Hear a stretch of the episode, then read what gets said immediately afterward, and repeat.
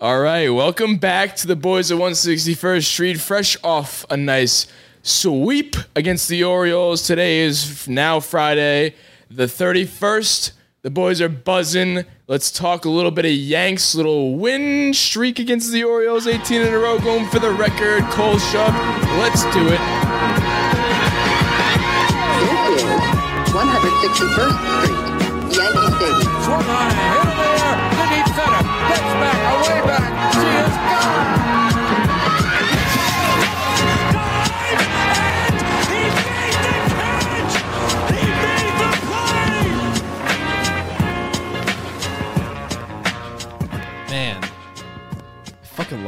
Okay. How we doing? How we feeling, boys? You know, I will say, I will say, I'll say it. I'll say it. I'm I'm really excited right now because it's the first time we've all been together in a while in the same mm. room, and I know this is gonna be a fucking fantastic episode. Yeah, you guys are in gonna for a throw it treat. out. This is a fucking treat right now. You guys now. are in for a treat. We can feel the vibes in the room. Fresh off a dub could have been such a bad episode. We It were is- talking about it before. It is one o'clock in the morning right now. I'm just gonna Yeah. point that out, and I am buzzing to talk some Yanks. And Yeah, I no, am this is for fucking you guys. Excited right Keep me now. up. this one's for you guys. I wouldn't be up right now if it wasn't for the. I would be dead asleep. That's a lie. I've been up at like t- two o'clock in the morning the past three. But I, I'm I'm really excited right now. I will I will honestly say that. Yeah. I'll say it. Definitely the first to say it. I'll say we're we're we're vibing good, but uh, like I said before, this episode could have been so much worse.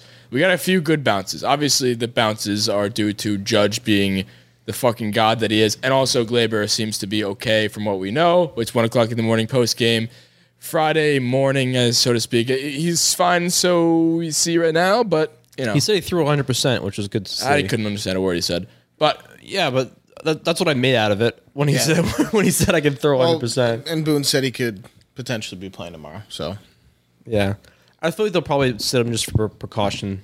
So, which I, I don't hate, but I, I hope they don't sit him. I hope he's fine. He looked like he was in pain. He said he was in pain. He looked like he was in pain. But X-rays negative. That's a good sign. What did he say? He had a contusion. contusion, yeah, deep bruise. Bruise is Yeah. hurt. Maybe he doesn't play tomorrow just so he doesn't push it, but yeah.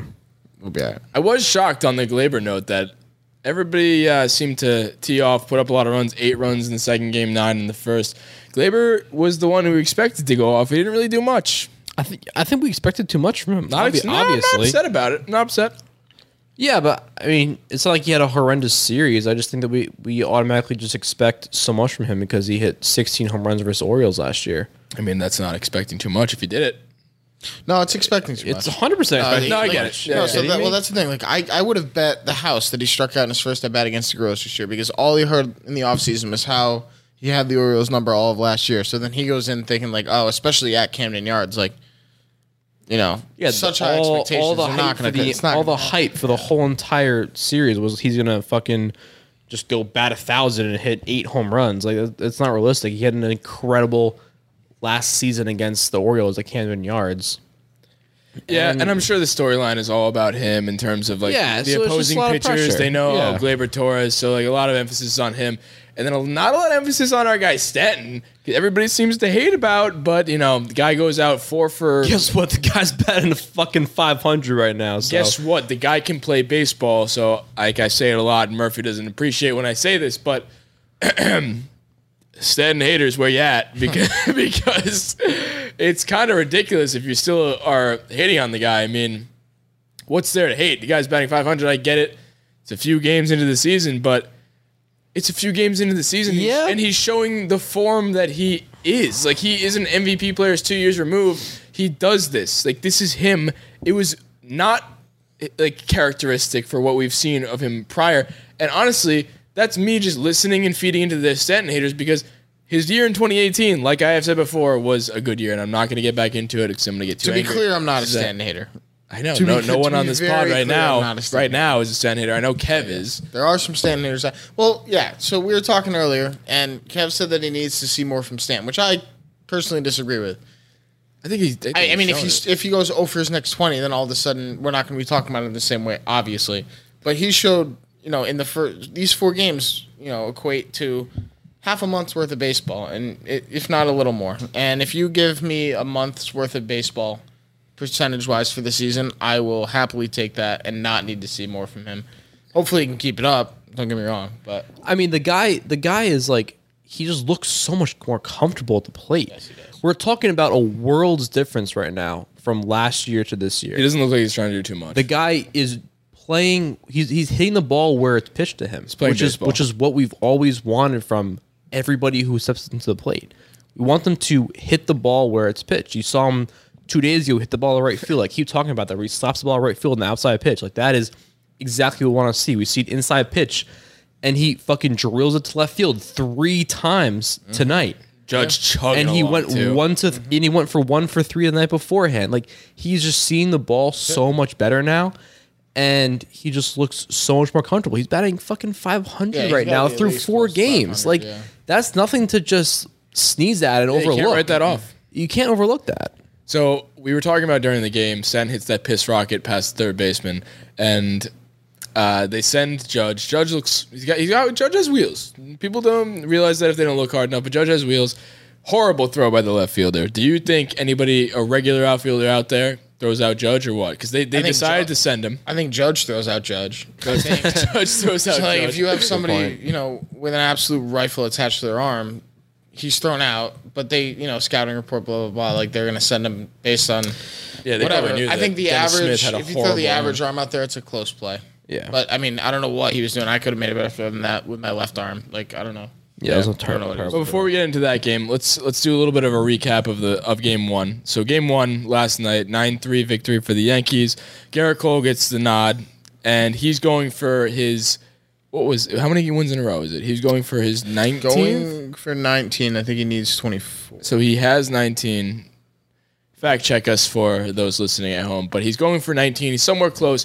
The most wins in a row consecutively, not including playoffs, is 24 by a starting pitcher. Garrett Cole is about to break a record because I don't see him losing a game with this offense behind him. Do you guys? I mean, it's very Im- um, unrealistic that he won't lose a game just because of stats and what happens in real life. But I am I'm very confident that every time he goes out there, he has a chance to strike out ten people and come out the win. I have no doubt in my mind about that. I mean, we were talking about it before we got on the air. We looked at just the standings board and we looked at every team, and obviously we're the Yankees, but you throw them out there against any team, let alone the teams we're going to be playing this year in the East alone, but you put him against any team with this offense behind him. I, honestly, even without this offense behind him, I, I don't see him losing to a team, but you add this offense behind him, who is scoring at least eight runs a game. Mm-hmm. I mean, they did come out shaky a little bit after the rain delay th- this most recent game, but you know what? You put Garrett Cole on the mound, I'm not worried. And honestly, he gave up three runs in that game, but it really wasn't like that. Like he he was out there for over 100 pitches. Honestly, I think Boone left him in for a little bit too long. But I mean, when when it's Garrett Cole, like he doesn't want to come off the mound. Yeah, so- but it's also it's also a game where you're winning by a ton and like you want to get your reps in when you're when you're pitching. Like you, you're you're going out there to throw a certain amount of pitches, and when you're winning by that much, you might as well just keep the guy in there if you're really trying to get your reps in. I, I, that's like that's like an early Yeah. early in the season kind of decision, but um, I I personally don't think you see that down the road when we're getting closer to the end of the end of the year. I have a question. So if Garrett Cole has a no decision, right? So like he comes out in the sixth inning, for example, and we're tied, and doesn't get the win, does that ruin the streak or no? Or does he have to get a loss? The think he needs loss. So doesn't. Okay. See, So- like, I wasn't sure. I don't, like I don't know I think he needs a loss because that, I that- I, looked think too that deeply changes into the this. likelihood of it. Yeah, I haven't looked too deeply into this, but honestly, if you're looking at likelihood, I mean, the the road ahead is, is tough because we were only playing East opponents. We're playing the Rays soon. I know we're playing the Red Sox next. You'll definitely get the dub against the Red Sox 'cause they look even worse than the Orioles. So Yeah, they look tough. uh, honestly, but eh, talking about Cole right now, like we put him out there. Yankees go up early as we did this game too. I was I was cool with taking Cole out and having him pitch today because like in situations like that, see, there's two sides to this story. I was uh, cool with them taking him out early because like why waste the arm if he already went he went one inning like that's like a reliever going a reliever can go the next day. Right. I, I get there's a whole a process with to- the day like he did his bullpens before he it's a lot more than just the innings he actually threw but I don't know I, I was cool with them taking him out and also I, I get the other argument that like it's early in the season, you want to get it, have him get the reps in. You want to But also- throw but- like, But also, like bull, bullpen arms are really valuable, valuable right now, and I, I think we're going to talk about it a lot when we go into the next game about how we kind of were a little confused about the bullpen use for the, the second game. But let's just let's pretend we're not talking about the second game right now, and we're just talking about the first game. Like Garrett Cole threw six and two thirds, and to be honest, he was he was lights out for that that second half that majority of that game. He let up a couple of you know, he had a little mishaps in the beginning of this beginning of the game, but I think he just tries to get in that little like jitters out, and then he comes back stronger, than ever. Like he was fucking throwing like 98 towards the end of his his outing.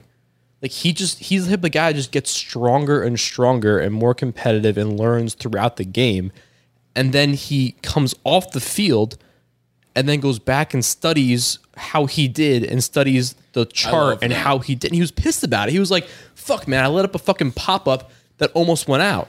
I mean, we knew he was going to do that too, and we But saw that it. just it's just so it's just so cool to see. But it's refreshing. it's so refreshing to see because he he's saving those bullpen arms, and even though we left him out there for a little bit longer, like I don't really care because we're saving the bullpen arms to be fresh for next day. But obviously, we're gonna talk about it next day in a little bit. But that that's kind of where I'm not that upset that he was he was still in there towards the end of the game. His strikeout numbers, however, like last year, you know, he was striking out everybody, and then this year he has twelve through two games. I think it's thirteen innings, maybe fourteen. Yeah, he had seven last seven last, night, outing. Five, the one. The, oh, it was the sixth inning ran out. Yeah, He had sixteen five. right now. Yeah, Like I, I don't know I'm if not I'm gonna say this too deeply cause for into that. concern, but No. then I'm not going to again. Like if you're not allowing runs, I don't care how you're getting outs, but they're down a bit, and it's just something to at least keep an eye on. I think. It's also not like the season just started. He's getting. I think pitchers need more time to work than batters, but uh, then again, hundred percent. Yeah. I- I you could you could argue it either way, but I think pitchers to get into midseason form need more than batters.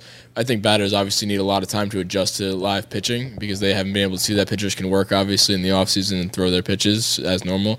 But I think getting the timing down and being able to, I mean, uh, both ways. Both ways, it's difficult when you're not facing the real thing.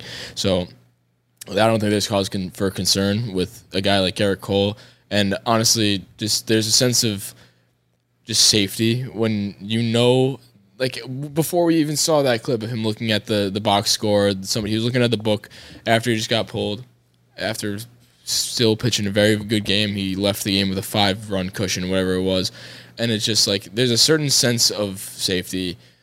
Knowing a guy gets upset when a ball is hit not even he, he gives up an out in an inter squad game. And i think that was a big indication right away. There's inter squad game. He gives up a fly ball to left field not even deep left and he's upset i mm-hmm. think that is an indication of the kind of gamer that you're getting in garrett cole and he's out there on the mound every single fucking time and he's upset with if he doesn't strike you out he's pissed off and i fucking love that because that's something we haven't seen before and you see it like night and day when you see James Paxton, absolutely the opposite of that. He's the opposite of a gamer. He's in his own head, and you see guys like Tanaka who can get in their own head as well. And then just like you go to a guy like Garrett Cole, who's an absolute gamer, and the second he gives up, he does the opposite. Here, here's the difference. Obviously, we know that, that Garrett Cole versus all these other guys in our rotation are night and day compared to anybody else in the league too. But when Garrett Cole gives up a home run, he gets pissed off. He mm-hmm. gets fucking unbelievably better after that. And you even see the stats too. Like after he gave up that double to Iglesias or whatever his name is on the on the Orioles, the Yeah. shortstop. After he gave up that double to him, they gave him one run. He retired the next 14 in a, in a row. He just gets some something fucking I- clicks in his mind that gets him so angry. but I don't know if it's I- again. I, I do think it's it's a little bit of being pissed off, but I, I think a lot of it is just learning throughout the game, which I think is huge. You saw you saw Garrett Cole throw a knuckle curveball in the dirt to Gary Sanchez. You saw um, a couple outside fastballs cutting in, and Gary was kind of not setting up in the right place. And then that's when they went into back into the the dugout and had that conversation about what they could do better.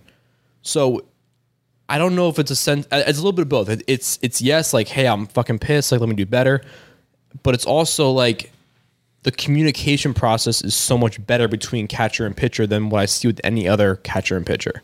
Yeah, it's not like blind rage and anger, like where because like you said, like when you you get angry and you get pissed off, there's two ways to channel that. You can channel it the way he does, where it kind of motivates you to turn it around, where you go in the dugout and you communicate with Gary on how you figure it out. And then there's also the blind rage and like the anger that happens with Paxton, where you kind of shut down and then you really just can't pull yourself out of this little groove. And that's the difference. When you watch it, it was night and day. Like when we watched um, Garrett Cole throw against the Nationals, and then you watch Paxton throw against him the following day, that he gave the home run to Adam Eaton, and then didn't allow another run, and he started striking people Gets out. He angry, only had dude. five. He gets yeah, he gets angry, and then once Paxton started giving up runs, clicks. like they just started kind of fumbling and bumbling. Yeah. and But there, you- there's just a difference there that you can even tell on like watching it on television, and I'm sure it's even more like uh, dramatic in the dugout. But like that's the thing of of, of him getting better throughout the game and and like you see, for instance, you see a Paxton let up a run uh, run in their first inning. He's he's done for the rest of the game. His mindset's gone. He doesn't know what to do. He's just continue to throw balls out there. Same with Tanaka. and the same same thing with Tanaka. Same shit happens. Same with most players on our team. Happ And recently. they they just shut they shut down. And it, it- it's like yeah, I mean, it is most players in the league. No, not I'm. We obviously know not. well, that's why everybody's like that's why Garrett Cole's Garrett Cole. That's why he that's makes why we pay for 324 him. million dollars. Like But the point is, is that Beautiful house you in don't Greenwich. see you don't see the rest of the guys after an inning going up back up to Gary and being like, "Hey, man, I'm sorry I missed that that outside corner. Like, can you sit up this way next time? Can you do this next time? How can I be better?" Like, there is I don't see that back and forth with everybody else. It's literally just with Garrett Cole after inning, and it's only been we've only seen this guy pitch one and a half games for the Yankees so far, and the the difference is night and day. It's it's incredible. he's the professor. He he's out there working. He's out there studying. He, he tries to get every edge he could possibly get on somebody, and I fucking love it. And th- that's just literally like we've said before. It's something we've never seen before. And I mean, you see it when Cole goes out game one, and then the next day Happ goes out there and shits the bed. So it's just like it's something that when you look back to net last year, and you you realize the struggles we had on the the pitching side, especially the starting pitching, obviously because our bullpen was good, but it just just a refreshing taste that when you know Garrett Cole comes out there. Like I know how like our friends, some of our friends are Mets fans and some of our friends are Red Sox fans. I now know how they feel because obviously we haven't had a real ace. Severino was that for one year, maybe three quarters of a year, but like Red Sox fans have Sale. They know when he's out there. Obviously not last year, but the year before that, when they won the World Series, they know when he came out there, he was shutting the door. You know, you get a win that day. You know when the Red Sox, when the Mets go out there and they have Degrom out there, like obviously they have no fucking offense, so I mean, they they feel like they're gonna win that day. And They with got- Cole got- on the they know they mound. I feel like any given day we're gonna get the win. That's like this. I think this is a, like how I felt when CC came in 2009. It's the same kind of thing. Like that's the last time we had it. Once CC fell out of his like dominant, dominant years, that feeling kind of went away for a while. You're right. And Sevi and Germán, who also had a, a ton of wins. Yeah, but I never ago, like, felt that way That's the thing. Like they had the wins, but the confidence wasn't necessarily there because it was like, wow, good for them. Look at them. They're playing. They're pitching really well. But it wasn't like, oh, like Germán's pitching today. We're we're fine. We're golden. Or Sevi's pitching today. We're golden. Like Yeah. it, it comes with Cole, and it and it comes because he's a different kind of competitor, and it comes like Exactly Germán and Germán got the win totals, but like we always know, so win totals aren't a fucking valid statistic because guys who have won back to back Cy Youngs like Degrom don't get any wins, and you see those stats all the time. Where if Degrom got three run support in any given day, he'd be thirty and zero. But like, I don't know, we just haven't had that sense at all of just the security of some guy taking the fucking rubber and towing it and just knowing that he's gonna fucking shove that day and then you and then you, I mean he just resets he does so much for the team. He resets the bullpen.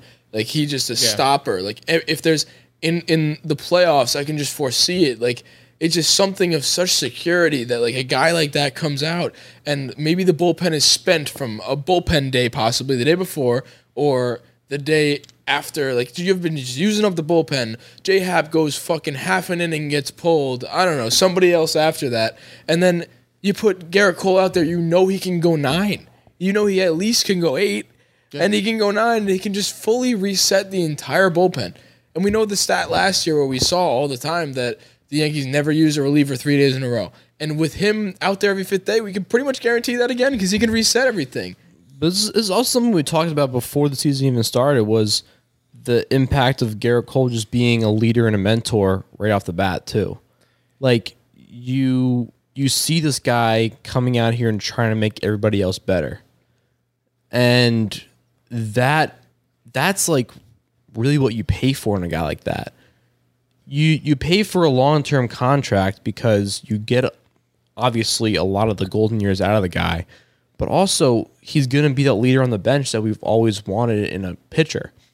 You know, we, we you can have a, a hitter leader, you can, but you need someone in the rotation and someone on the pitching staff that can act as that mentor and leader and pushing everyone to get better. And to be honest, like I don't I don't know when those when was the last time we had somebody like that, like a CC in his CC. So, prime. yeah, I was gonna say CC, and I think CC turned out like that in general because he he lasted the length of his contract, and your role changes the older you get, and we expect that with Garrett Cole when we're paying him for twelve years. But Cole ha- or Cole has like is it eight? Eight years. All right, eight years, whatever. Sorry. Um, like still long because he is thirty. But anyway, late in his career, where he's gonna decline in his years on the Yankees, and we're still gonna have to pay him that amount of money. So it's where does his value lie later on in his career? And he has he has it in him to be the the CC factor, where you can be forty years old and still contribute something to And the you team, even saw- if you're the fifth starter. Yeah, and you saw CC's impact towards the end, and still now he's still he's still helping Cashman being the boy. front office guy. Front office boy. Like you still see that happening, behind home and plate, taking a peek how the pitcher's doing. Yeah, like on the behind the behind home presence. plate with Cashman during Skinny. spring training. Like that's the kind of Give guy who work you, too. Yeah, that's the kind of Get him guy in the you gym. see you see come out after this type of thing.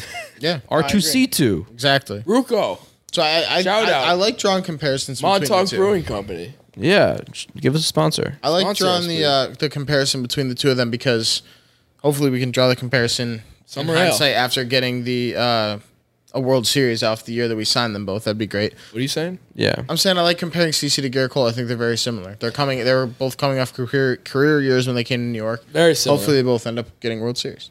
yeah. I would like a World Series. I'm not gonna Um, get into the whole. Uh, it doesn't count because it does. Uh, you know what? I, I one comment for those that were saying it didn't count. The feeling. The, I'm not gonna get in this whole conversation. The feeling I have with this season, and I'm sure everybody else, this is a real thing. This is this whole thing's the real deal. That's all I want to say. I think we're all expecting that when it was going to start. Yeah. We're all like, when it This is the starts, real we're all deal. going to forget about everything. this everything. is and the full it's real, deal. Everything about this season feels regular. I don't even give a fuck that there's no fans. Yeah, I don't really want to talk about that much because I think No, no. I we're- just we're want to make over that. it. I just want Why to make would, a why daily would you point. play it if it didn't count? No, I we're know, over but I, it. and we all knew that. But now, just getting a feeling five games in, it just it feels real. Like, Yeah. everything feels real. Finishing off game one in that game, just a little recap. Obviously, Cole shoved. Ford gets his shot, like we've been calling for. I've been calling for. We'll get into that after. Just the situation with him between him and Voigt. Judge hits a homer. Hicks hits a homer. Pimps it. DJ is a triple short of the cycle. And honestly, he could have got a triple on that double, but he looked like he felt bad. We were up by so much that at that point that he literally just turned it off. Like D- I- I- DJ weren't did miss a watching it, but DJ hit one s- like he could have. No, I saw the replay. He could have easily like that into a double. He just he just fucking sent the brakes. Didn't even try to go to third because we were up so much. It's almost like you're the varsity team. You're playing JV in a scrimmage game. And it's like we don't like don't pour it on. Stop pouring. it on. Just so automatic. He's just the t- kind of guy, just like you see a ball in the gap and he just thinks double and just gets the second, and that's just he's just a robot, and he's just like, all right, single in the gap, all right, dude. He's such a double, okay, like I he, love like that man. he's he, And isn't it crazy that he like? Uh, and I said this before. Like everyone was like, "Oh, don't start DJ he, he, right away because he just came off COVID. He needs a little reps. Like everybody needs reps. Like not him. He doesn't need any reps. Like he just throw him out there. He's a gamer. He's the Garrett Cole on the offensive side. He just can do anything. And you see it. Maybe first game. I don't think he had a hit the first game. Probably had one just because fuck it. Why not? couple at bats. couple at bats. He needed a couple at bats. It was game one, and then game two he goes four for five. with two RBIs, yeah. And then today he has another clutch hit. He goes. He went over. He went over four. We all looked at each other. Was like because we didn't even realize he was over four. That, that's when you know a hitter is good. Is because when he goes over four, you're just like, really? He, went, he comes back and just gets a hit, like and then when we, we all saw that, and then we were like, oh, like he's gonna get a hit right in this spot. And I know then he we're gets a hit I know we're gonna get into the next game in a little bit, but like when you when you think about like when you think about like um, just like the clutch factor. Like we were, we were like talking about Yankees coming back, and DJ got a hit in the top of ninth, and we were just like, okay. Like it was just like it was such like a nonchalant like like event. We were just like, yep, okay, DJ got a hit. All right, what's It was next? just- casual. well, It was and then, we, and then- we expected that. and then what was next? Yeah, and then fucking we're- Judge hit a and home run. Yeah, we're like, all right, we just need him to get on. We're not here. there yet. We're still in game All right, one. not there but, all right, but without getting into Judge too much, we were basically like, all right, Well, you we hit a know home who's run game next. one too. All right, we know who's up next. So DJ needs a hit, and he he's due for a hit. He's over for four. Boom, opposite field, move him on, move him over, let him let Judge clean up. Yeah, but going going back to the, going back to the first game though, I do want to talk about Ford for a little bit, just for a second, because Let's talk. Let's because banter. we we were it's just friendly banter we're having. We're having I was banter. I was because I said this before. I was talking to Rel before the game, and I said, "What would be a a successful game for Ford?" And what I said was, he needs to get one hit, and he needs to get on base. So that's get on base twice and get one hit. I think that'd be a productive game for Ford, and that would prove that he needs to be in the lineup a little bit more. So I kind of want your thoughts on how you thought he really did in that game, and then if that has any impact on his starting capabilities moving forward. Open to the open mic. so know where this is going. I'll, I'll take the talking stick. So, um, we were talking about it before, like we said, a constructive game for Ford to keep the conversation going, uh, him versus Voigt, was getting on base twice. Whether it's a hit and a walk, I think that was enough to do it. However, I was a big proponent. I was all for the Voigt train, the, the Voigt train to just stop rolling. I, I personally, I've very, I've been very outspoken. I'm not a big Voigt guy. Voigt showed out today. Yeah, Voigt may have changed my perspective on him slightly. but this I, goes I'm not saying slightly. This goes saying- back to the same thing that I was saying before: how he hits a fucking home run, and then everyone changes their mind. Well, he went. He he did have two hits and a walk. all right, still. Okay. Voigt doesn't go. If Voigt doesn't hit a grand slam today. You're not saying that. Absolutely not. But that, how are you going to say because he had a grand slam, you can just write up? All right, hold on. But this is the we My- go back my- to the same fucking cycle every time. I, about literally, with Voigt. and this is exactly what I was about to say. I was going to be like, He sucks Voigt- until he doesn't. what? He sucks until he doesn't. He sucks until he doesn't. But I'm just saying, I've always said that Voigt has been like this. Voigt will go over for 10 at bats. He'll everybody will be calling for his job and be like, Ford, where you at? Everything like that. Then he hits a home run, and everyone's like, Oh, Ford, uh, where you go? Go grab some pine, dude. Like Voigt is the ba- Voigt is the man in New York. He's the first baseman. He's the next like Mark Teixeira. Like it's just like people give a lot of credit to Voigt. However, right now, where we're sitting right now, we're currently at a Ford r- reset button. Like he's back in Scranton for the time. Obviously not in Scranton. He's on the team, but like he's not in the starting lineup because Ford got a hit and I got on base, which was enough to keep the conversation going until Voigt hits a grand slam and then gets another single. I, So I where we sit right now, it's in a, it's in a vicious cycle. yeah. And uh, you know that's how Boone is taking it too. Like, how are you going to bench a guy that just hit a grand slam and hit got a single? And that's how it's going to happen. And now he's going to go 0 for 10. And then we're going to have the conversation again next week. And then he's going to probably hit a home run. And then he's going to fucking do it again. And just, this is how it's always been. What what I was saying to Murphy was that I wouldn't hate a lefty righty switch every now and again. Yeah, I like this idea. Because like if righty on the mound you put Ford in, lefty on the mound you put Voigt in. I don't think again we, we go platoon. we go but yeah we go back and forth saying how we don't know who to start yada yada yada. We got Ford does a good job. Got the base hit. You got a home run. Keep in Like- mind, Voigt went yard off lefty today. Exactly. lefty. And what did Voigt, what did Ford do yesterday? He had an RBI, sac fly, and a walk, which I think are two good at bats. No Serviceable. teams. No teams. We can't afford There's two. no- we can't afford there- two. so We can't there's no- afford two there's teams. no doubt So that Ford there are, No, but there are two teams. There's Yeah. one, there's the team when a righty's out and there's a team when the lefty's out. which I, I like because I think that that serves a that serves a purpose for both of them, and I think that they're both great um, bench bats. well, one has to be a bench bat. One is Yes, but they're they're both capable of being a bench a great bench back and bench bat. Capable And- of being a bench bat. Yeah, and I- much. no, Capable of being a starter. You don't want to be capable of being a bench bat. That's that. It seems like you're They're both shoot- serviceable seems like you're hitters. not I don't- shooting for the stars there. no. They're I not- think there's they're not a both they're both huge gap capable of in their being hitting. both. I know. Look at our bench. I'm We're- just saying. I was holding on to the words you used. You said capable of being a bench bat. Sounds They're like capable of you're, being sh- you're both. shooting for the bench bat. Yes, but I'm That's your- saying- but that's I'm your saying, like- highest point. But if I'm saying if Voigt gets a starting job, we're not going to throw Ford back to the minors. Is what I'm trying to say. well, no, of course. I was just saying. The, when you're capable of something, it's you're never you're not gonna be like, oh, he's capable of an We're, we're talking about we're talking about twisting our words here. I'm try, I'm trying to been trying to make a point saying that they're both capable of playing both um like roles on the team. Yes, Platoon. I completely agree with that. We should platoon them. Wh- whether we do or we don't, like, I don't. I'm not going to be angry if Voigt's in the lineup. I'm not going to be angry if Ford's in the lineup, unless one of them goes on like a horrible stretch that factors in or something. Like at tomorrow, whoever they put in, no matter who's lefty, righty, whoever. If it's a lefty, I'd like to see Voigt, but whoever's pitching tomorrow, if either of them are in the lineup, I'm not mad about it. See, actually, me and you talked about this. Actually, I wanted to bring this part up. I will be angry if one or the other is in the lineup on one condition. If we're under the assumption that Voigt is the starter or Ford is the starter, I, I, I'm cool if they announce like, okay, this is gonna be the situation. We're gonna have a platoon, and that's that. If one or the other is a starter, I'm not like. It seems like there is obviously a position battle, and when we're all calling for Ford, Voigt obviously hurt us, and he knows that. You, you had to believe he came into that game with a chip on his shoulder because he knows people are calling for his job. And I'm so cool if we just end this position battle and just say this is a platoon. But obviously, I'm not the manager, and we can't guarantee that.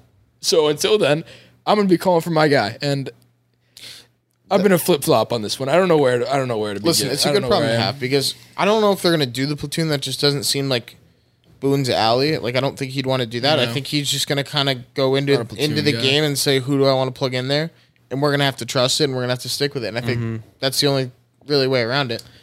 And yeah, it just goes back like doesn't matter who Boone decides to put out there. I think they're both serviceable, especially offensively. You know why this conversation? But I don't think they're You know ever why I going to keep list bringing this Voigt as a conversation up? starter, like or Ford as a starter. Yeah. like f- this year at least. No, I know. But you know why I keep bringing this conversation up? It's because I'm foreseeing the playoff roster. And once you start a playoff roster and we get in the playoff series and all that, there's no there's no Can't time. There's no time for platoons. Like I get it in 162. Everybody's gonna get their shot. It's gonna be fine. It's gonna be all good and grand. Like, hey, you know what? If you, if I'm Luke Voigt and you're Ford, be like, hey, why don't we just split the season? We'll all get some time. That's all fun and great until the playoffs start, and then there's no room to move around. Remember when the- you have a roster, and that is it. Until somebody gets hurt, that's the road. That's the starting nine that is going to be out there for the entire time until you're blowing somebody out and you get defensive replacements. That's the only time something else comes in. Look what the Dodgers did, and they fucking blew the like. You're talking about when they blew it. benched Bellinger. Yeah, and they fucking just did the righty lefty lineups for the game. that was- it was that fucking was playoffs. arguably- it was the world. that was it arguably the the World Series, dumbest- right? They were in a system that they Move were in the Line of lead. sports. that clearly didn't work. Yeah, like no, you well, can't. it's not That was arguably the dumbest that, move that you got to throw all the philosophy out the window when it's the playoffs. And they I shot on Matt so hard for that, and he, he had no answer because there, there, it was ridiculous. I mean, I, why did I didn't shit on Matt? He was the beneficiary of that. He's a Red Sox fan, but I digress. no, Yeah. but that that, art, that honestly was probably the dumbest move in the history of sports to me. yeah, You that was not because smart. honestly, think about it now. At the time, Bellinger wasn't what he is now, but there was the hype around him that he could be what he is now. And then he goes out and wins the MVP the next year. That's just ridiculous to me. Mm-hmm. Yeah. But in hindsight, now looking back, Yeah. they benched the MVP. Yeah. That'd be like benching Mike Trout in the Yeah. World Series uh, But- in ne- more than half the games. I Don't roll your fucking eyes. At he me, wasn't Murphy. the, quite there yet. But Like, dude, it's not that you same. knew like he, But was, he yes, wasn't but- what he is now, but he was very much there. He was Sure, very much sure, but- he was very much not benchable. Mm-hmm. Yeah, but he's more. Yeah, Back But to you, Skip. Not Mike Trout. Mike Trout wasn't the best example. Back example. to That's you, the only reason Skip. I roll him. Either way, either way, I think I like to say we have a champagne problem at first base. It's a champagne problem. I, I like I love both of them. I think they're both going to. However, I do think it is a conversation once the playoffs start. That's why I keep bringing it up. it's a up. big conversation. Oh, it's been a And I conversation think every day. that No, but like I really For us. think obviously right now, like I said, we can just table it and be like whatever, like platoon. But once the playoffs start, somebody's got to win. once yeah once the playoffs start, it's really going to be about who we think is going to produce the most, and that and that goes into uh, getting on base, doing their job, getting a hit. It's a lot of different factors. It's not just hitting a home run once every 10 at bats. You need to be able to go out there and produce and do your job consistently, even if that job is just getting a walk, hitting a runner in, getting a ground ball, moving a guy over. Like these You know are who does that? Tyler Wade, No, he he. I I'm the I'm this the Billy Beane. co-leader of the Tyler Wade fan club. To my right is the original founder of the Tyler Wade fan club, Murphy Group. Here we go. Shout out Murphy. But you know who consistently has great at bats? Damon Who's that, Rilla? Miggy. And you know what? If we're gonna talk about one of the best hitters on this team, through and through, OBP, free swinger can hit it. He can helicopter a ball that's above his head. If we're talking about playoff roster, and yes, we're talking about playoffs. Playoff. playoffs? You're talking about playoffs? Yeah, because this is a 60 game season, and we're literally in a pennant race because it's 60 games. So if we're talking about playoff rosters, I have gone on rants before, and I will say it again. Miguel Andujar needs to find his way into the everyday rotation, and that's that is me saying that, forecasting that he needs to be into the playoff roster every day. Because as it sits right now, he's getting the start every fifth day. Mm-hmm. He's not a pitcher. that's not that's not okay. Like Garrett Cole gets the start every fifth day because he can buckle it down and he gets the ball. Yeah. Miguel Andujar is an everyday player. He doesn't like if he's getting the ball every fifth day, he's getting that start wherever it might be, at DH, at left field, at first base. God forbid, I don't think that's ever going to happen. He's not touching the field in the playoffs. That's my point. That's what that's what looking at what's going on here isn't reading too deeply into it, isn't overreacting because if you don't see him in the on the field every single day, for the most part, four out of five days, currently if the playoffs were to start today, he's not cracking the lineup. That's why I'm upset. If the Yankees could just upgrade one player at at one thing, it would be to Yankees upgrade defense. Miguel Andujar's defense in the outfield. If they could plug him in The outfield. Yeah, like if they could put him in the left and he was a good defensive left fielder. I know he doesn't play left. Like if they could just have like one gimme where they're like three wishes, but you only get one. Their one wish is to make Miggy a good defensive left fielder and still be able to hit. That would mm. complete the lineup in just a wonderful, wonderful That or way. Clint. That's well, yeah, and he's, and he's not. And Or whatever. Clint too. Huh? Same the same wish if you do with Clint. I guess, but like Miggy's got the bat a little more there. I don't know. And whatever. Miggy's But a little, he's- I he's a think little more they're gonna- proven They're gonna find their way for to get him right in there. now. He's gonna be in the lineup. He's gonna be in the playoff lineup. You think he'll figure it out? No, no, no, no. no. No, I You- really You think do. they'll figure him a way out to Yeah, get him into, so- every day into playoff rotation? They're gonna find a way. There's Uh, a DH. I want him There's in a lot of things. every day. I don't That's an impact bat. I don't know if you can throw a guy out. Like I don't think you can throw him out there in the playoffs in left. Maybe field. not in left. I'm saying not like in maybe maybe That's throw why- Stanton on left. I don't know why they're not doing that. We were talking about that earlier. Listen, if the plan if the jumped the plan is to get but- No, you didn't Stan, jump the gun. But the I've plan talked is to about it get before. Stan healthy and keep him on the DH spot until we get further down the season, and then you There's throw gotta be. Miggy in the DH. Stanton. If that is the if that's the plan, I'm all for it. And you give Miggy the DH spot towards the end of the year into the DH Fine by me. into the Start into the, the playoffs. and you Giancarlo throw Stan out there. Like if that's the plan, I'm all in the for it. But outfield. it's really unclear. I'm I don't know. Stanton is our left fielder. He should be. They yeah. know something we don't about his calf. Like I We think talked they're about worried about. Let's yeah, we did. that. And like so, there there are two possibilities. Basically, is that they're worried about him getting a fully like brand new injury by playing the field, which we we at least agreed It is has to be. ridiculous. Or there's something with the calf that That's he can't move laterally, maybe, or there's something that like it's he's got a re aggravating re injury risk, something with the calf that's keeping him out of the outfield. I have seen so many comments on this. I fully agree with that, Murphy. I've seen so many comments, just plenty of people saying like he's injury prone. It's not worth it. That's the worst thing to me. It's not worth it to put him out there. I've seen somebody say with a contract that large, he's got so many years left on his contract. It's not worth it to have him play the outfield and risk injury. Okay. So you have Mike Trout. He has a huge contract, right? What is it? 12 years left? 14 years, whatever it is. So is it now not worth it to throw him in the outfield because he has such a large contract? Is that not worth it? Is it not worth it because like are you pre that is the most pussy thing I've ever heard in my life if you're predetermining that he's going to get hurt if there's nothing existing. which makes me think, and I agree with you, Murph, that there is something that has to be nagging him that they're not there. That's why Boone's being careful because if you're not, if you're trying to deter him from getting a random new injury that flares up, that's ridiculous. Yeah, I agree. There has to be something underlying that we don't know about Because that that they're the trying to. the best possible lineup. Sorry, my cat is a dog. Um, I wish the best camera possible on it. lineup includes Andujar and includes Stanton. It's a cat. It's a dog. Yeah, That's she's a dog. awesome though. She is. But the best the best lineup includes Stanton and it includes Andujar in a way where you pick one of the two to put in left and one to put at DH. The sensible thing seems to put Stanton in left and have Andujar DH. Yeah, you you, don't want you, you just don't want you don't want that kind of liability in left field even in the playoffs. You just you can't have somebody be out there in these high leverage situations who has been out there before and or not even been out there before, but just not the experience that is needed for these playoff situations. It's just you need a guy out there who is is used to that kind of that pressure and making those tough calls. Like that's one of the big reasons why Clint was struggling so much in Yeah. the beginning because he didn't know how to make those tough calls. He'd be diving for balls when it was so out of range. He would be not diving for balls when he should have been. Like he was so in his head and trying to figure out how to play the position and just how to read balls. And and that is the bigger part of the position rather than just going out there and getting under a fly ball and catching it. It's it's so much more that goes into it. All right. So, what are your big takeaways from game two? Game tonight, we just saw it.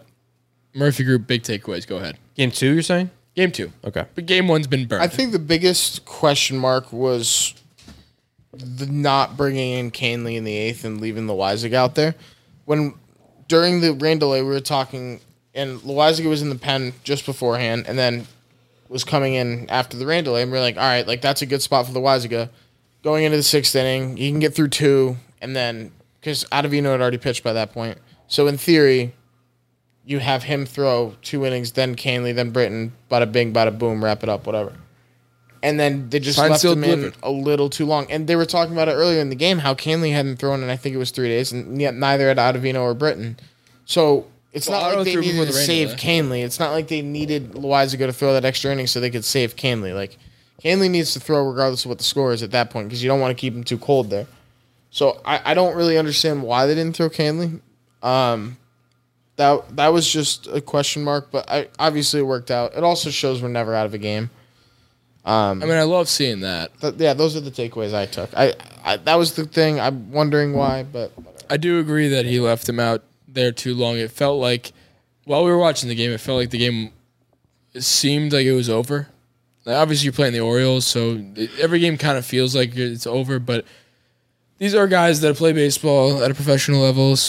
loosely, I'll use that term. But I mean, they could hit a ball that's put down the middle, and Loaisiga isn't necessarily a Garrett Cole out there, so I wouldn't put him over any guy in the Orioles' current starting rotation because they can they could definitely catch Loaisiga slipping real quick. So I mean, it did seem like they put Loaisiga out there. He honestly Loaisiga looked good for the first couple innings. yeah, I think if they took him out, And then we it just felt- talking about how great Loaisiga Yeah, pitched today. it just felt like he Boone just kind of was like ah. I'm- I think the problem, we- the problem with gonna win this game Loaisiga, regardless, and I think the problem that we see a lot of the times is that he just throws a little too many pitches and he lets runners on base.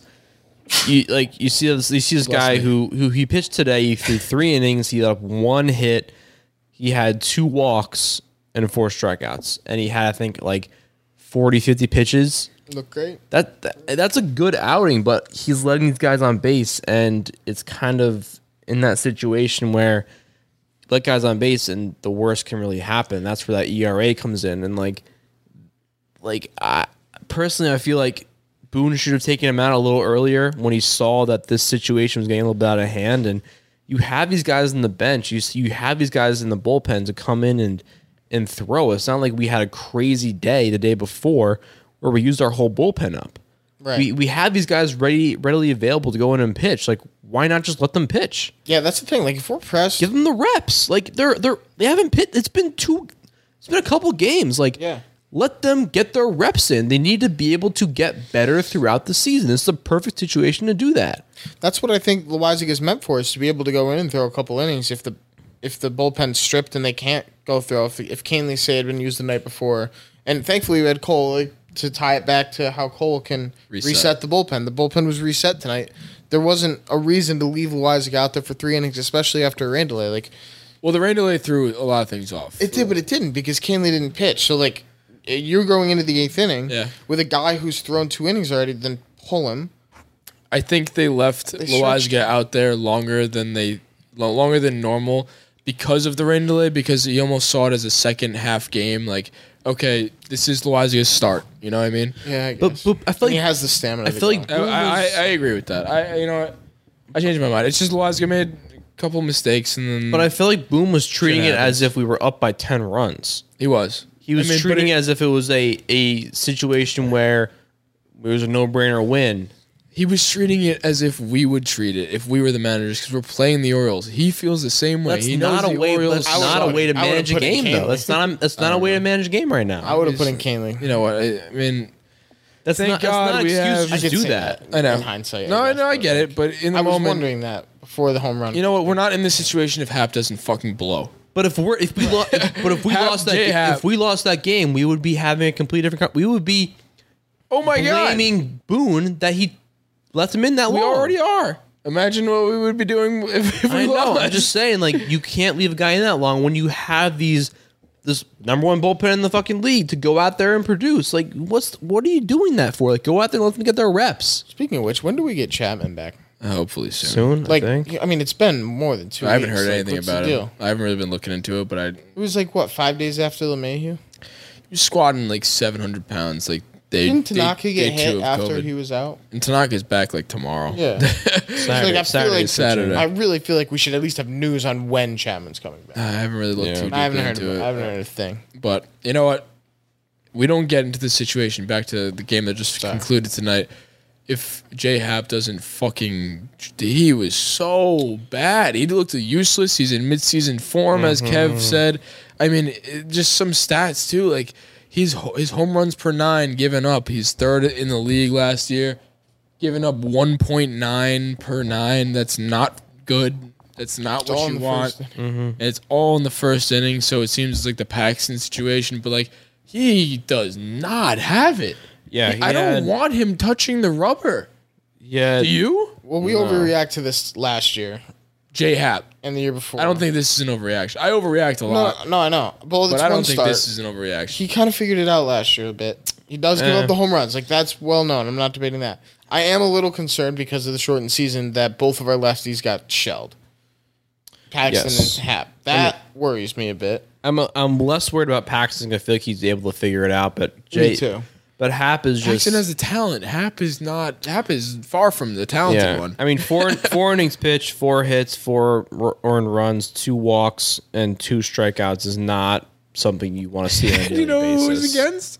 The the fucking Orioles. Orioles. He always gets hit, killed by the Orioles. Though. But you don't. You that's don't not wanna a see if that. if that's a thing. That's not a good No, thing. it is a thing. to have on my, your my guy's like throwing fucking. the Orioles That's last not good. My guy's throwing 91 mile an hour cock shots down the middle. Like you can't be doing that And walking people and too. walking people.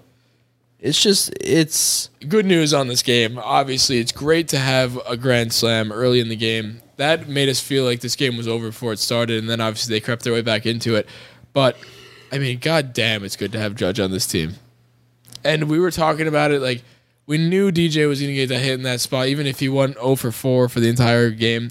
It's just players like that don't care about how Yeah. bad you've been doing prior. They block it out. They're like, this is a new at bat. I'm not going to get in my own head. I'm going to get a hit no matter what. This is my time. I'm going to get a hit. If it was, if a pitch is thrown where I like it, I'm going to hit it. And it's good to see Aaron Judge come in and, and be clutch because that's one of the don't, maybe it's just my perspective, but that's one of the things where I feel like he needs to, I guess, perform a little bit more on.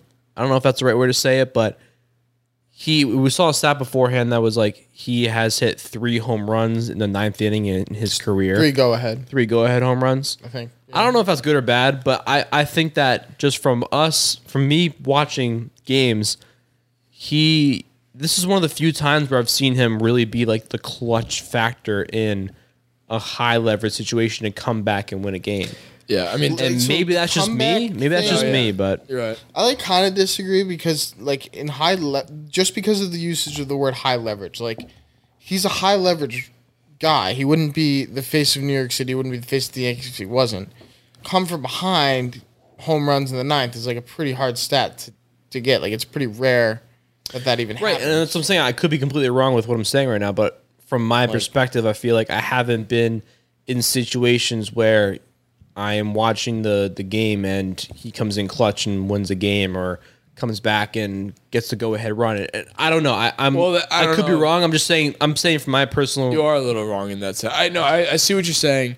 He does have obviously the games like the wild. I'm not card, saying the wild card games that he hits home runs. He walks out, walks it off. But in a in a regular sense, like the everyday situations, there are more clutch players than him on the Yankees roster.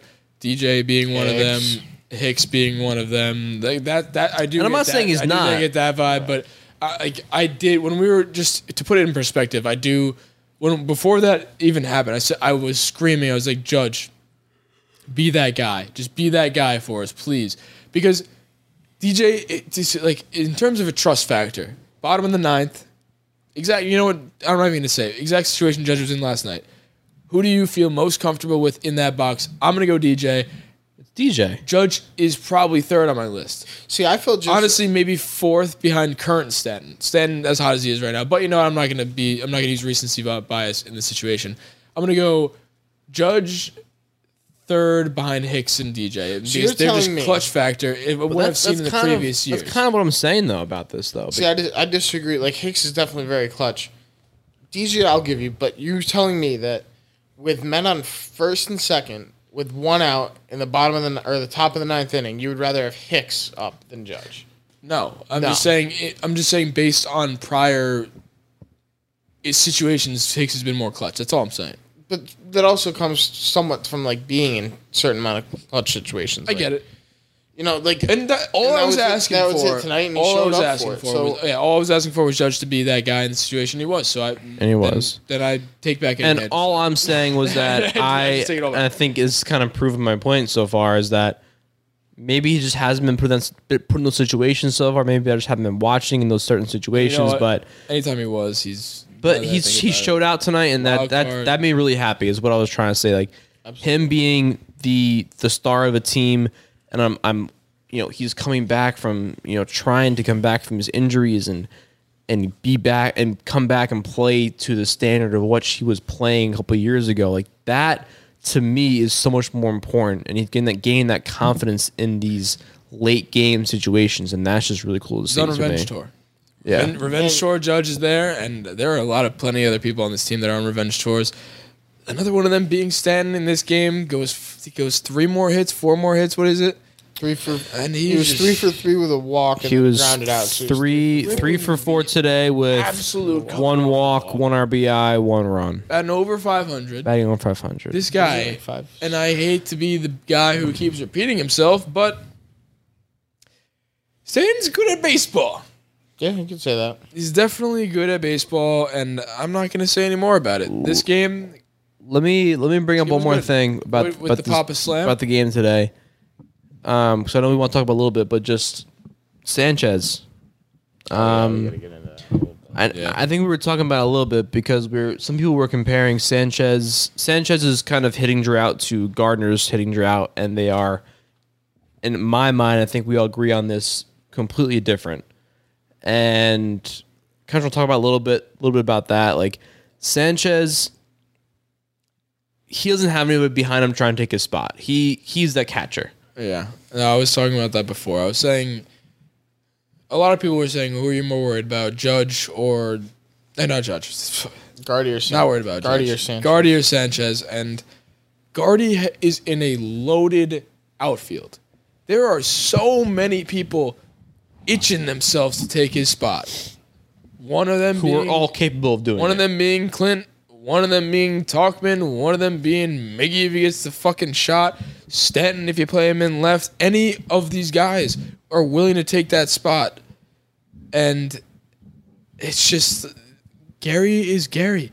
If you go, I and that's why like you can get as mad as you want about Gary going 0 for 55 but we don't have a backup catcher that is going to take Gary's job. Higgy, you want like, this conversation doesn't even seem like it's like worth not. having It's not. because Yeah. there's nobody that's going to take Gary's job. Guardy, on the other hand, that conversation. That's why I'm bringing the conversation up because it's he has plenty of people that are going to take his job.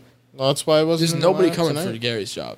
There's nobody coming Yeah, for I mean, Gary's job. Gary's also going to be able to figure it out. He's a pure hitter. He's the best hitting catcher in baseball. He's going to figure it out. He's having a slump for 15 at bats. People do that all the time. It, it, I think Just to be I think. Paul O'Neill was saying this in the game today, and he was just saying like that first hit you get in the season is so important, and if you don't get it early on, it You get in just your own head. It, you get in your own head, and it kind of messes you up. And I completely agree with that. Like, obviously, none of us have any experience dealing with that, but I get I get it. Like, do. I I get the fact that you can get in your own head and you're trying to go out there and get that first at bat, get it out of the way, and get that hit. But um, you know, I, I I'm not as concerned with Gary because I know he'll figure it out, and he is he's the type of player who is like entering his prime of being that Yankees catcher who we can be a core team player for years to come. Yeah. Gardner, on the other hand, is someone who is on his way out. on his way out. He had an amazing year last year. He's an amazing career at the New York Yankees, and we have been in, so grateful for him being a player on this team. And no one wants to take that away from him, but you have to let some of these guys come in and play their role that they're meant to play. Yeah, and like I've said about Gardner before, is that people are saying like have the last year of respect for Gardy. Like it's his last year, let him have it. Gardy got that respect by getting the contract that he's getting right now. The, the respect is given. Like he was you think he's worth twelve and a half million dollars? No, that was the Yankees giving him the respect. The respect has been paid. The Yankees have cleared that check and now we don't owe him anything more. Like just because we spent twelve and a half million dollars in one year doesn't mean we have to start him with the Yankees. It's not your fucking money. Why does it matter if you burn that seven, twelve million dollars? Who cares? It's Gardner. If we have sixty games, like we were saying off the air, sixty games, we're five in. Gardy hasn't got a fucking hit. He didn't play tonight, but he probably wouldn't have gotten hit because as, abysmal as as been looking, like that's the equivalent of 11, 12 games into the season. Mm-hmm. If you're go, going over for 11, 12 games in the season, you're getting pulled. No matter who you are, whether it's for a couple games or the entire fucking rest of the way, you're getting some sort of pull. No, that's true, but it's also Which you like, did. Baseball's still baseball, and game to game, you still can go five. So like that, that's there's two sides of that, and you can take what they will. But I think the respect that he's not getting, that he's owed, is the respect of the fan base, where it shouldn't be, you know what, fuck Gary or fuck Guardy. I'm done with Guardy. Like pull Guardy. Like he shouldn't be playing right now. Like he sh- somebody else should be in there. Should not have been in the lineup tonight. But I feel like this year we've kind of hit the panic button on a lot of people that really don't need to be pulled that quickly. And Gary should not be playing. Or wow, sorry, late night. It's like what two o'clock right now. Sorry, Guardy should not be playing absolutely, but he also shouldn't be being slandered. But I, I don't think we're being. for- I don't think we're slandering four him. back. He's slandered because he shouldn't be out there. I, That's not Here's his the fault. thing, He's in the Murph. lineup. He's not going to be like, I'm no, not I shouldn't be slandering him playing Boone's not going to take him out. Murph, the, the difference between slandering somebody and just trying to figure out the right role for them. No, yeah, Where if you see, you saw CC in his last years. exactly. He was doing his role. Great he wasn't. Tr- he wasn't trying to go out there and do more than he was capable of doing. And when he went out there and didn't produce what we hoped he would do, we took him out, and everyone still loved him as he went out and did his job. Like he he came in for a game and he pitched one to one person. He did his job, and everyone went crazy because that was his job. And that, I think Gary should be treated. Or wow, again, sorry, Gardy should figure be treated it the out, same man. way. Yeah, Treated Garner, the same he way. should, and I think again there is a place for him in this. Te- there is a place for him on this team. I think it can be that bench bat or that that bench spot, but you got to give these guys the opportunity to go out there and produce, especially We're when you talking have about Gardy or Gary. Gardy. Murph has been thrown me I know. in this conversation. Stop playing with your mic. I'm sorry. It's really annoying. It's really irritating. I'm sure everybody hates you. I'm sorry. Murph has ADD. Sorry. So if you've been hearing a noise throughout this entire podcast, it's his fault. But Leave him, anyway, leave him a bad review. anyway, um, Murph sucks. you you you Guardy Guardy has a spot in this team. It's not in the left field. It's not in the starting lineup. but he has an important role in this team that we can never overlook. But for right now and for this season, what we need and with the talent that we have on that bench, you need to have other guys out there. And that's what I think that's what every Yankee fan is trying to say, but it always comes off wrong because we're impatient and we're just like fuck this. We're not we're not saying fuck this guy. We're just saying give the give the other guys the opportunity to go out there I'm and show close out. to saying fuck this guy. But you can't say that. you like can't you, say you that. can't say that. Don't like say that. we're not we're not going out there and disrespecting the guy who went out there and played for 11 years with the Yankees and won a championship. No, and because like, he's been the like heart and soul of the Yankees. And like Murph said, I it, it's more, it's more a stain to Boone, who did pull him today, so I'll give him the credit there. It's that if you're gonna keep putting him out in the lineup, like why are you doing that? He doesn't belong in the starting lineup every day, so I'm not gonna shit on Gardy because he's putting the start. His name's in that fucking lineup. He's gonna play and he's gonna try. And he just doesn't have it anymore. I I really don't think that's an overreaction because he just he never obviously he, he had he came off a year a career year having 25 home runs whatever juice balls how you doing but it's just like even when he was doing that he kind of looked lost to the plate never never was a guy to hit for average never was a guy he hasn't made a single All Star game his entire career if you put it's if, just if- like if he's never Boone been really that guy he's, he's a big time Yankee but I mean when, That's a- like you we said it best in uh, five milestone if he's in the lineup what did we say we, we were saying Shout out Five Mile. shout out five mile I think we're just kind of saying like, if he's in the lineup nowadays, he's going to be serviceable, and he. No, you it can't would- blame him for starting him in the lineup this year for the first five games, and then he had that little window, and then he didn't perform in it. So now it's next man up, and then it Tauchman say Tauchman's there or Andujar. If one of them can't figure it out, if they can figure it out, great. If not, it's on to the next Yeah, one. the main we just thing. keep plugging the guys main until thing somebody was can do that it. if Gardy's role was defined as a role player, I wouldn't be getting upset if he wasn't producing Yes. like he like uh, he is like supposed to be doing this big thing. But if he's clogging up a spot in the rotate in the lineup in that nine hole that Miggy could be doing better in, I'm gonna come at his neck because he doesn't belong there. And if that's Boone's fault for t- putting him in It the is lineup and Boone's putting fault. him in to penciling his name in there, then that's his fault. Because I'm gonna come at his neck because and it's less about him. It's more about Boone taking him out because he doesn't belong there. If we it's were- just like if you're in the starting lineup, I expect this out of you, especially if there's a guy that could be doing better. That's literally in the Yankees organization that should be playing. And if that's if he's a backup and if he's coming in as a pinch hitter like Wade, imagine Gardy in a Wade scenario where he comes in at the end of games, whatever. I don't expect much out of you. But if you're coming in every single day and starting and batting five sometimes, let alone nine, he's usually the five hitter to break Yeah, it up was the lefty ridiculous. righty, which is fucking ridiculous because if you have righties as good as ours, righty lefty splits don't even fucking matter, which blows my mind. But if you're gonna be that guy batting five, just to be that lefty in the bat in the in the batting order, it's just like I'm gonna come at your throat. I'm gonna come at your throat because you don't belong there. It, I do blame That's on Boone. I do blame Boone because you. I'm gonna bring back the CC again. Like you don't see. Let's just play a scenario game right now. If CC went out there and started games last year and was doing terrible, and we kept throwing him out there, we would probably shit on CC the same way we're shitting on Gardner right now. And but it's not his fault. It's Boone's fault or the manager's fault for putting him out there in those situations. Like it's not it's not their fault for going out there and not being able to produce the level they were, they were used to producing. It's like they've already proven themselves as lifelong Yankees and contributors contributors to the organization. And then you have a manager who's supposed to leverage and and manage a team and use their skill set and mentorship to the strengths of the current team, not to what they used to be, what they are right now. And Gardner still has a huge spot on that team to be a mentor, a leader, and you know has a great spot in left field in certain situations, not in an everyday starter situation. Same way as CC was last year. He wasn't going to go out there and be an everyday starter and produce the way we hoped he would produce in his prime. He had a role, and he went back and he did it.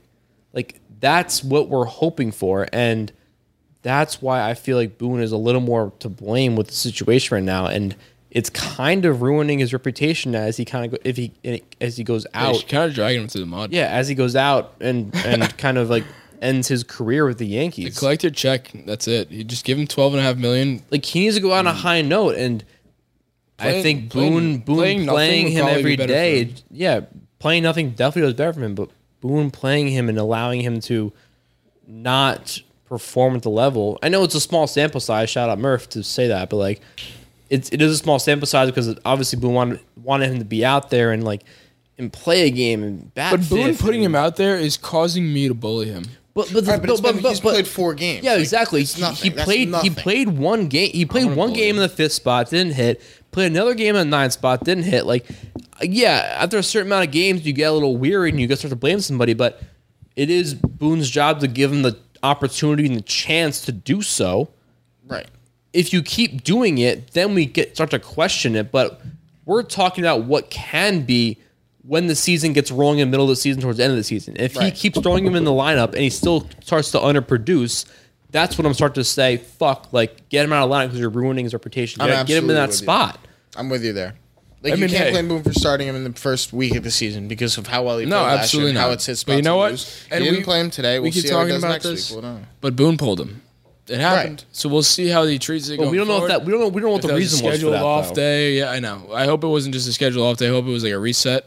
Because obviously he's not just sending him out of the lineup. But you know what? We'll see. However, we do have a few games coming up against the Red Sox starting tomorrow. We got Montgomery going tomorrow. Tomorrow at 7.05. Then another game the next day, Saturday, and another game Sunday. So a nice weekend set against the Red Sox. I think it's a four-game set.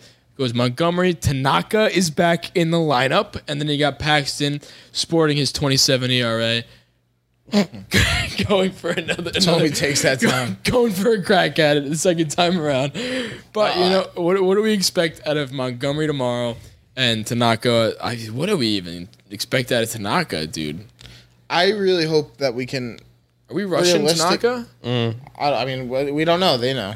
I'm not a They know. scientist We or don't know. I anything like haven't- that, we, but we don't know anything about how that guy Tanaka's took a been crooked recovering. number They do, off so. the dome, and that didn't look like it was pretty. We won't know that until Saturday, right? Saturday's pitching. Saturday's So pitching. I think if we take two out of those three games, that's expected, and if we sweep, great. I'm I'm expecting Montgomery to go out there and just look confident and be able to get outs. I'm not looking at him to strike out ten people. I'm looking for him to get outs. You gotta hope that, right? Because if when you look at this rotation, and I, this is genuinely a concern for me, you look at this rotation. Garrett Cole, shove, shover. He shoves. He likes to shove. Happ stinks. You got you gotta hope these are the other three guys. You gotta hope Montgomery's that dude. I mean, you, we kind of need it. You gotta hope that Tanaka is healthy, because even when he's healthy, some he's he's a streaky pitcher. We know that. We know he mm-hmm. shoves in the playoffs, and that's what we need. We're gonna get the wins. We're gonna make the playoffs. That's fine. But you know what?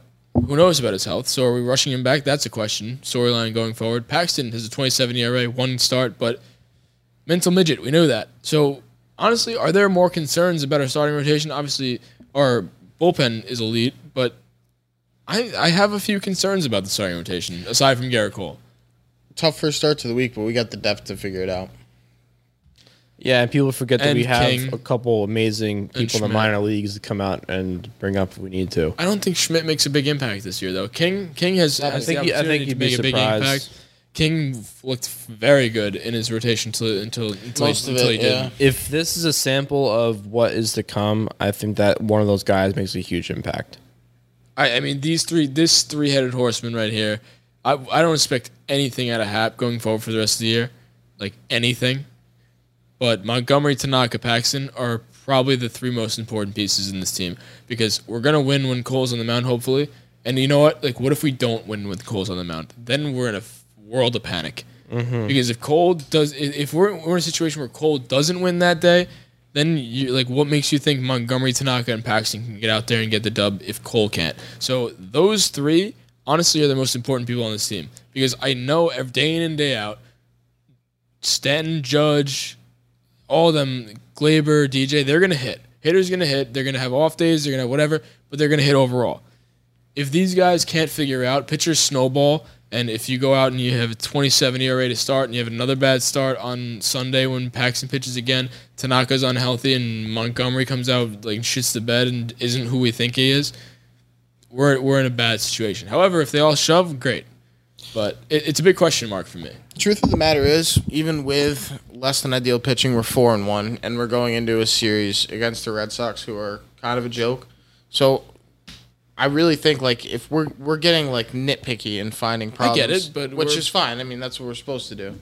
But in in the reality of the situation is that we went four and one, which is a very good week in baseball, with subpar pitching, except for Garrett Cole, which mm-hmm. I think just leaves us in a really good spot.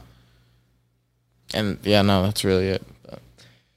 So let's close out and give out our awards. So we do this every episode. There's an Ellsbury Award who goes to the worst player of the week, and then there's a person we give the belt to, the championship belt, like the Yankees do. Why don't we start with the bad ones so we can end on a good note? So Murphy, who are you giving the Ellsbury Award to? Um, I'll give it to swing and a miss Sanchez. this That was, the easy, that was the easy one. Um, yeah, I figured I'd get the easy one out of there. Just you know, he's over fifteen with ten strikeouts. I know he'll figure it out, but for now, I'll give it to him. Yeah, it's hard. It's hard to not give him. I mean, if you didn't pick him, Damon was gonna pick him. If Damon didn't pick him, I was gonna pick him.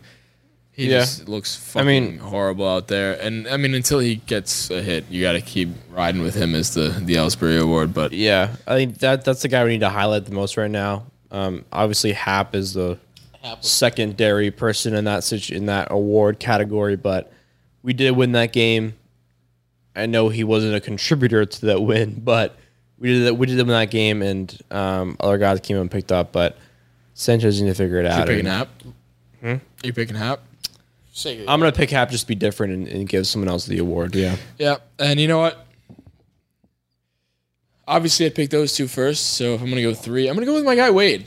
I want, I want, I want him to have a little bit more of an impact. He's, he's put out there, almost makes a fantastic play out there. I'm just gonna be that guy. You know, he, he was out there. He, he had a lot of opportunity. he doesn't get a hit. I, I I don't think he's, He had a diving catch in right field. Like, come on. he didn't. Wade? No, no, no. The guy, uh, Cedric Mullins, dove it, robbed Wade of a Hey. I want to see results, I wanna see Murphy. Results, Murph.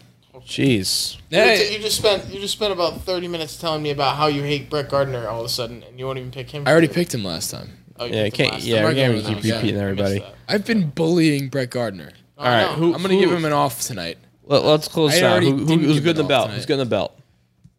I got a, I got a wild card one I'm for gonna give it- last, so you guys go ahead. You gotta give I'm it gonna a judge. Yeah, I'm going to go with Judge. No, no, no. I'm gonna give it to judge. All right, I'll give it to Voigt then for the Grand Slam. I'm gonna give it to judge, and I mean, Judge just proved to be that guy. We already talked about it. Judge is getting the belt for me. Alright. Gotta give it to judge. Give it to Voigt. I'm gonna I'm gonna give a little shout out to uh, our guy uh, Brooks Montauk Brewing Company. Brooks Kriske, who came out and made his debut Who the fuck Oh, is this, that this guy? day, and he came out and filled an inning. Stop saying debut. Can you let me? F- It's like, baloney. There's a silent letter. I say words like I say words. Don't make sense. you you say potato, I say potato. Who does who, who cares? I care. I'm giving it out to Brooks because he came out through an inning, had two strikeouts. He came out and showed up for his debut. Those are Hall of Fame numbers. And congratulations for coming out and playing. Like you get the award for the week. Welcome on the pod. All The right. Yanks are four and one, top of the division. A lot to celebrate. All right. I think that's enough from us. It's too late. It's two o'clock Yeah, in the I'm I'm losing my mind right now. Yeah. So- uh I'm surprised we even got through that. that was this episode. We recapped the two games. We got another game tomorrow, another game after that, another game after that. Four games set against the Red Sox. If you made it this far, you guys are the real ones. Make sure to rate, subscribe. We need some ratings on iTunes. Those really help us out, make us want to make more episodes. New episodes are going to be out every Tuesday and Friday from here on out for the rest of the season. And who the hell knows? Once the playoff starts, might do an episode every day. But yeah, expect episodes Tuesdays and Fridays. Leave us a review. We'd really appreciate it. And Montauk Brewing Company, please sponsor us. Yeah. Everyone is talking about magnesium. It's all you hear about. But why? What do we know about magnesium? Well, magnesium is the number one mineral that 75% of Americans are deficient in. If you are a woman over 35, magnesium will help you rediscover balance, energy, and vitality. Magnesium supports more than 300 enzymatic reactions in your body, including those involved in hormonal balance. From functional medicine doctors to mental well being and female hormone experts, we all know that magnesium is the one mineral to improve all aspects of well being and health. But which one?